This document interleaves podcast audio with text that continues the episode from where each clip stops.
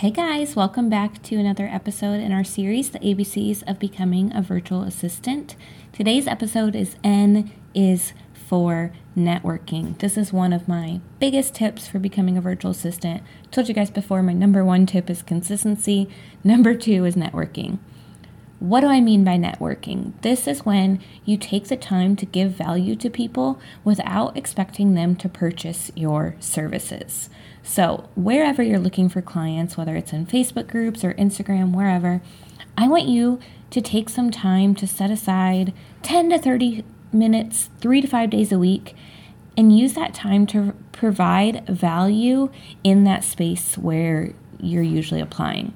So, for example, if your dream clients are typically hanging out in business Facebook groups, I want you to go in there 10 to 30 minutes a day, three to five days a week, and just see what questions you can answer, what feedback you can give, give some advice, all of those things. This is not you going in and applying for jobs. That should be a separate amount of time you're spending each day doing that. But keep that networking time separate. This is a separate thing. This really allows you to do three things. Number one, this allows you to build relationships. You want to build those relationships with people even if they don't necessarily need your services. If they know that you are the go to, the one that answers questions about the services you offer, when they come across somebody else that needs that service, they are much more likely to recommend you. Number two, it establishes your authority. It shows that you know what you're talking about and that you are the go to person for this service. And this question that they're asking, they're likely to go to you after you answer the question. They're likely to click on your profile and check out what different types of services you offer, and then they can probably hire you. The third thing that this does is it builds trust. It shows whoever's post you're commenting on, it shows them that you are willing to give advice for free. This makes them think if she's willing to answer these questions for free, what's the value I'm going to get if I actually hire her? So, these are the top three main reasons that networking is so important in your virtual assistant business. But I do want to make a little kind of disclaimer here a lot of new virtual assistants don't feel super confident in networking. They feel like they don't have enough experience or whatever. And I just want you to know that you will build that confidence over time. If you're new to the freelancing and virtual assistant world, again, you might not feel super confident answering some of the questions yet, but sometimes there's just different posts where people are just asking for like opinions on a logo or things like that. You can start answering those questions and just give your opinion there and start building the relationships there.